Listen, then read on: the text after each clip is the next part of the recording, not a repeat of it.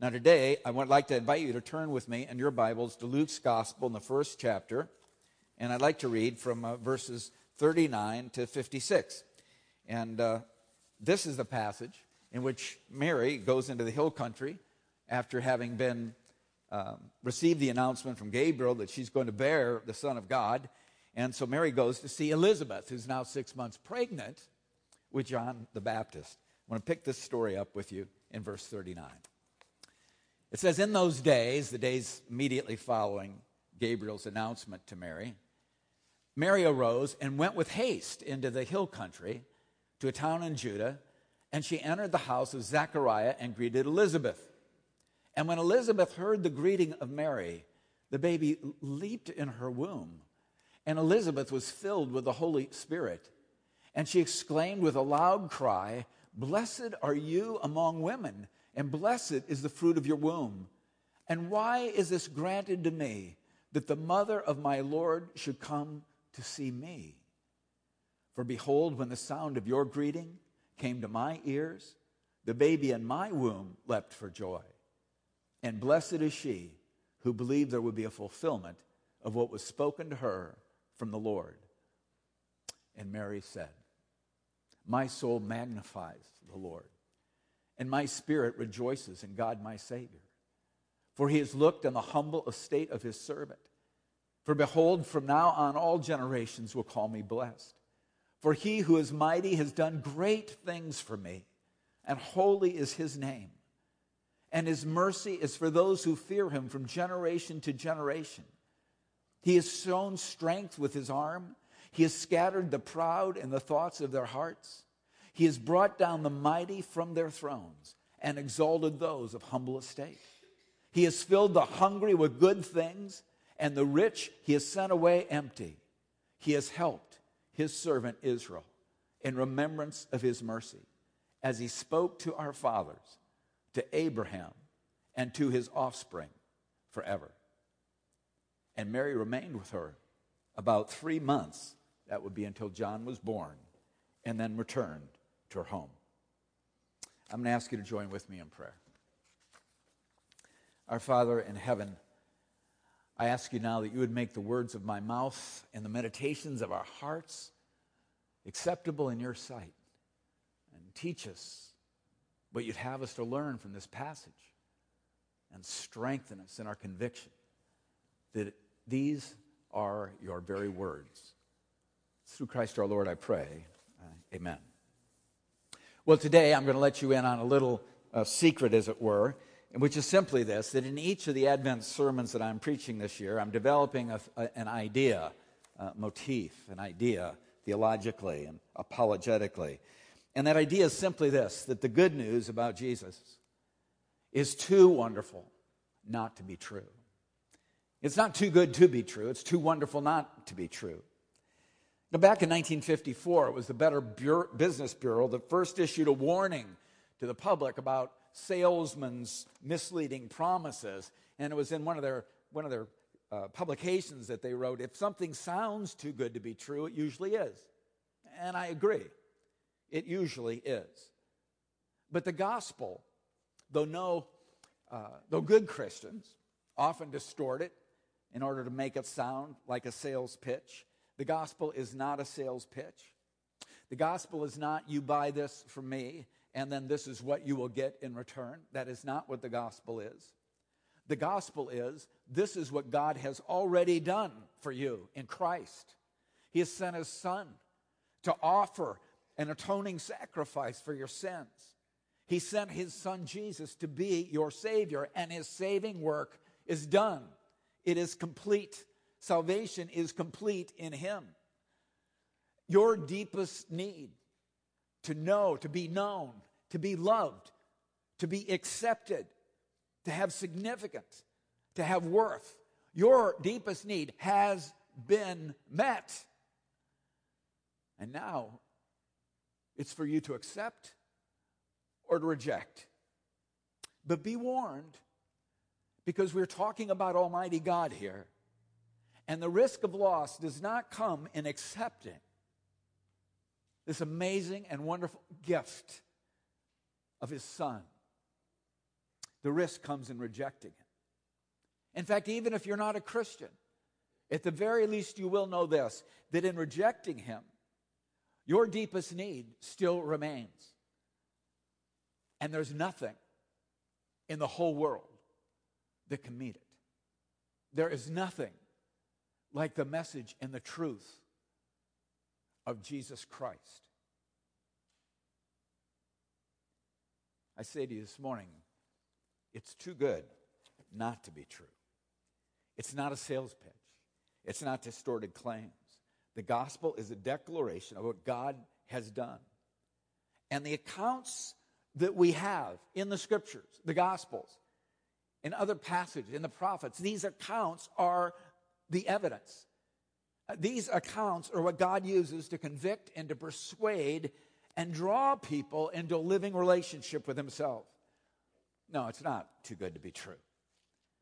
And when we spend time working with that evidence, which I speak of in these scriptures, this is the evidence. When we spend time handling this evidence, we, we come to see this about it. We come to, come to love it. It really is compelling evidence. And I'm not merely saying that the scriptures are believable. I am saying that there is a compelling goodness that we find in these scriptures that we find nowhere else. And I'm saying that this compelling goodness is of God.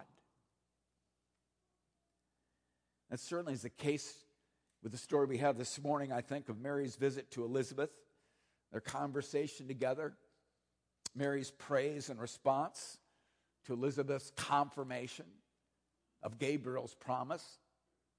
I'm referring to this that in verse 43, Mary hears for the very first time, Elizabeth tells her. Mary hears for the very first time this word used of her. Elizabeth calls her a mother. And the son she bears is the Lord. She says to Mary, Why is it granted to me that the mother of my Lord should come to me? And I have to say that one of the reasons I do believe this story is true, that it happened just like it says, is because of its because of its goodness. And by goodness, I mean purity and humility, and not just purity or humility on Mary's part, but, but on Elizabeth's part. I mean, you notice here, there's no jealousy in Elizabeth, no sense that she's been upstaged. I mean, here she is with this miraculous pregnancy herself in her advanced age with her history of infertility. It is a miracle that she herself is carrying this son. And yet now she has no hesitation to honor, to honor Mary for her new status, a status that Elizabeth herself could never achieve. And over those three months that followed, Elizabeth and Mary spend time together.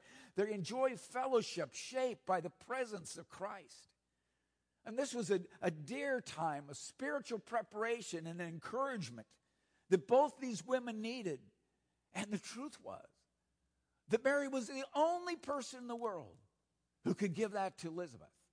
And Elizabeth was the only person in the world who could give that to Mary because they alone knew and understood what was happening. I talk about goodness being expressed as purity and humility. It's even seen in the unborn John. Because when Mary enters with Jesus and John's mother is enraptured, this, this sets off no struggle for dominance within the womb, as you saw in the Old Testament with Jacob and Esau. That little boy inside of Elizabeth didn't start kicking and protesting, Mom, don't forget about me. It was really quite the opposite. When Elizabeth says the baby leaped in my womb for joy, she's using that term, the same term for skipping. Like baby calves skip, little animals skip.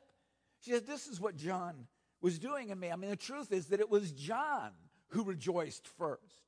That's what prompted Elizabeth to forego what would have been the elaborate rituals of mutual greeting when one entered another another's home in the Oriental setting. All that was skipped. Went right, right to the bone, right to the great news, right to the joy. And then, of course, there's Mary. Dear Mary. betrothed, not married, but pregnant. And at this point, in all likelihood, having not told Joseph, this was ahead of her, this conversation. I mean, the passage starts out in verse 39. Luke tells us that it was after, just after, that the angel appeared to her that she arose and went with haste to see Elizabeth.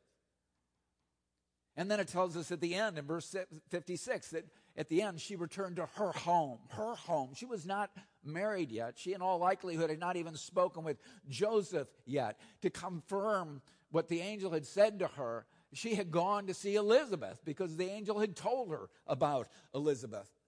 So, here in this particular transitional stage, if you could call it, of life, you have Mary and what could have been just an absolutely nerve wracking position. You could have her full of protest and wrapped up in herself and looking at this as a terrible dilemma and blaming God and dreading the future and frightened and asking God, give this privilege to someone else. But she's not doing, she's not doing any of that. She's, she's letting what God has said shape her mind and her heart, even as her body begins to be shaped by the Word of God to enfold his son. And she responds with faith and hope and love. We talk about faith, hope, and love all the time. It's really quite a, quite a simple phrase to say. I think sometimes we make actually light of it. I mean, she responded out of the deepest faith in the most genuine and convinced hope. And with the with completely uh, unrestrained, uncautioned love. When Elizabeth says to her, Blessed are you, and blessed is the fruit of your womb, in verse 42, Mary receives that. She receives that. Yes. When Elizabeth goes on to tell her in verse 45, and blessed is she who believed there would be a fulfillment of what was spoken to her by the Lord, she embraces that. Virtually any other uh, upstanding teenager at that time, that place in history, would have felt like their, their life was ruined. She embraces this. And this pronouncement of blessing on Mary by Elizabeth is what prompts Mary to praise God with all of her heart. She says, My soul magnifies the Lord, and my spirit rejoices in God my Savior, for he has looked at the humble estate of his servant. For behold, from now on, all generations will call me blessed. from that point, her song, which is called the Magnificat, from the Latin word for magnify, my soul magnifies the Lord. From that point, her song really becomes a manifesto, honestly. That all the all the impossible, seemingly too good to be true things the prophets had promised would come to pass. And she declares it because she sees that that's exactly what's happening in her life. It's actually what's happening within herself. And so her message turns fierce. It is fiercely good. Her words are a warning to anyone who would presume that God is partial to the great in this world or that he would favor the proud in this world. No, the kingdom of God turns all the values of this world on their head. It's a warning to any who would, who'd think because God is, and He truly is, high and mighty, that He ignores the poor and the lonely. Hear the contrast within these verses. I'll give you three examples of what Mary says in this central section or advanced section of the Magnificat. First, in verse 50, God has mercy on those who fear Him. Verse 52, He ex- has exalted those of low degree. Verse 53, He has filled the hungry with good things.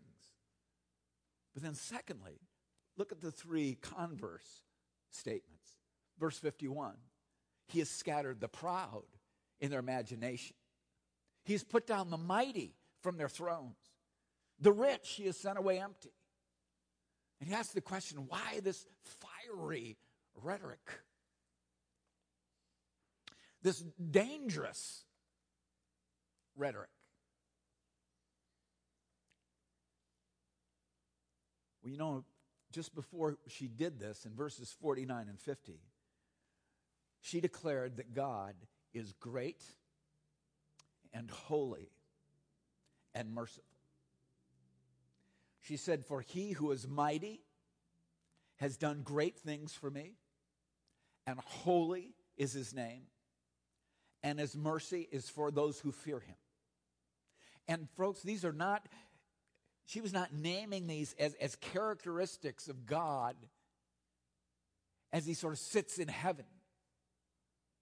There's nothing abstract about what she's saying. Mary is testifying of the power that God exerts in the cause of righteousness and mercy. And she realizes that he has exerted that power on her and in her to the end that the one who is born from her will bring to pass all of the promises of God. She knows in her own experience God is doing these things in her.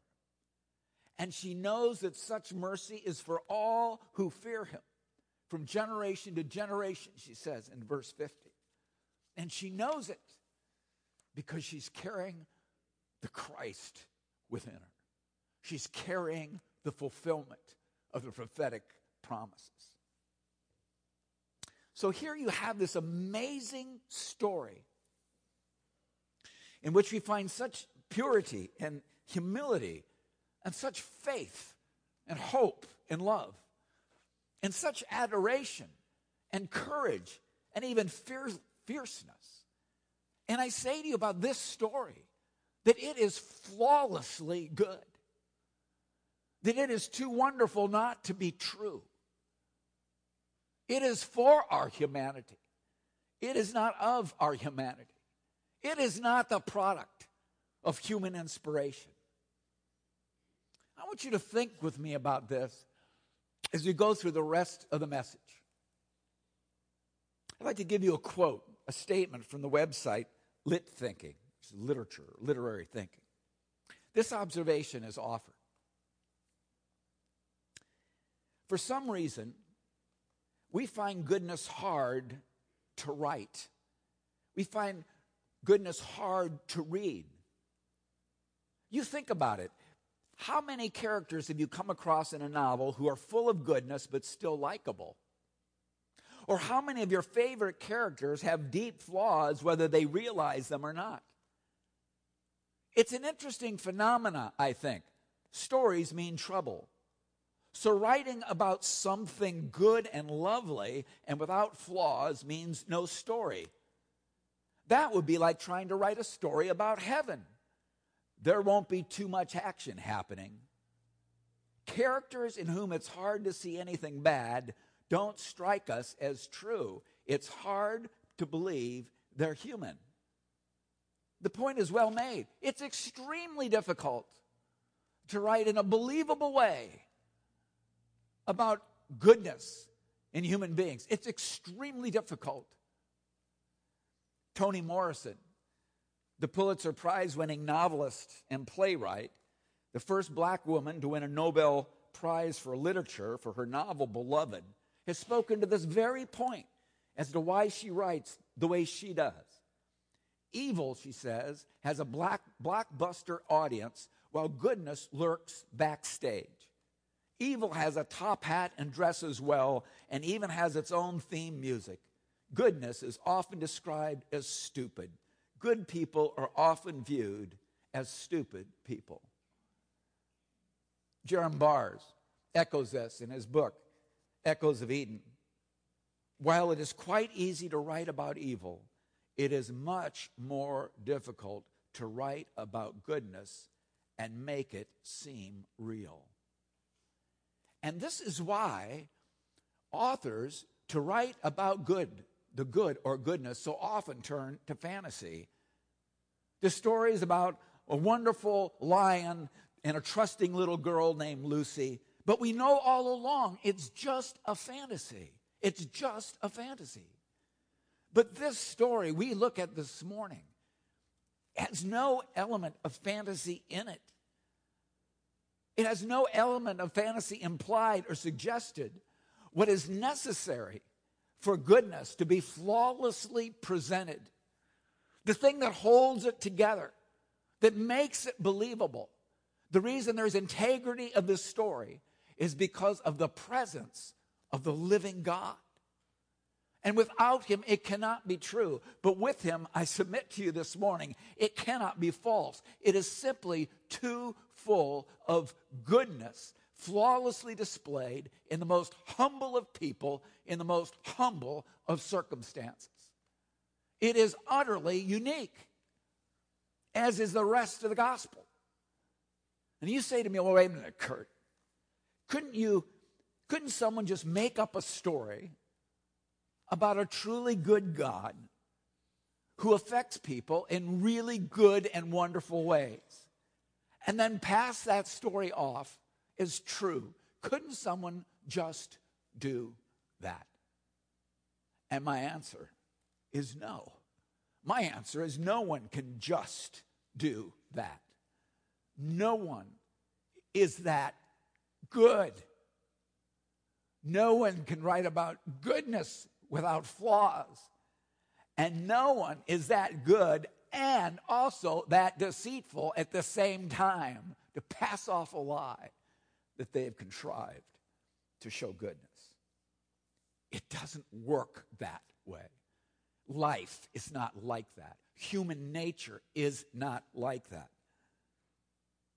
And beyond, reality, by which I mean the truth of the matter, Reality has a way of breaking through to expose our deceits. It really does. God is not mocked. What Mary said here is true. He has scattered the proud in the thoughts of their hearts. Or perhaps at this point I should be less argumentative. Maybe I should just raise a question or two. If people can just make up stories like this, and then pass them off as true. I would ask a couple of questions about that. One question is who are those people? Can you name someone for me who's done that? Who's interested in writing that way? Who's interested in reading those stories? Are you familiar with a, with a publishing house? Can you help me with this? Where are those stories? And you will not find them. God is not mocked. And the story of the Blessed Mary visiting Elizabeth is for us. It is for us. But it is not humanly inspired, it is divinely inspired. This story is true. It happened this way. And you see this throughout the gospel.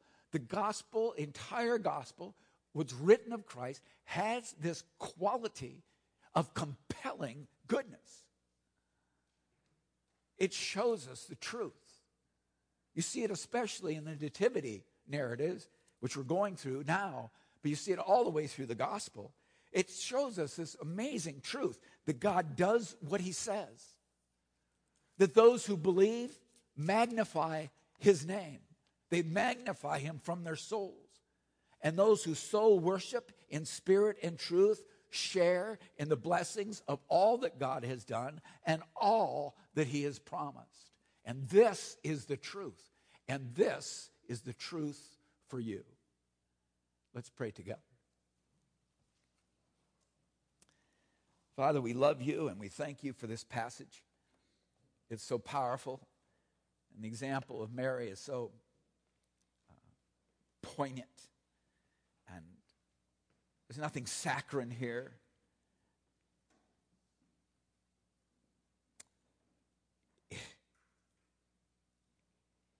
It's your word. And I ask you to convince and convict each one of us that it is so. And that in our following your word, what you have said, we would do so as Mary did, magnifying you from our souls. in worship that is genuine and from our heart, and always looking to you in faith, in hope, in love, and fiercely so. In Jesus' name, amen.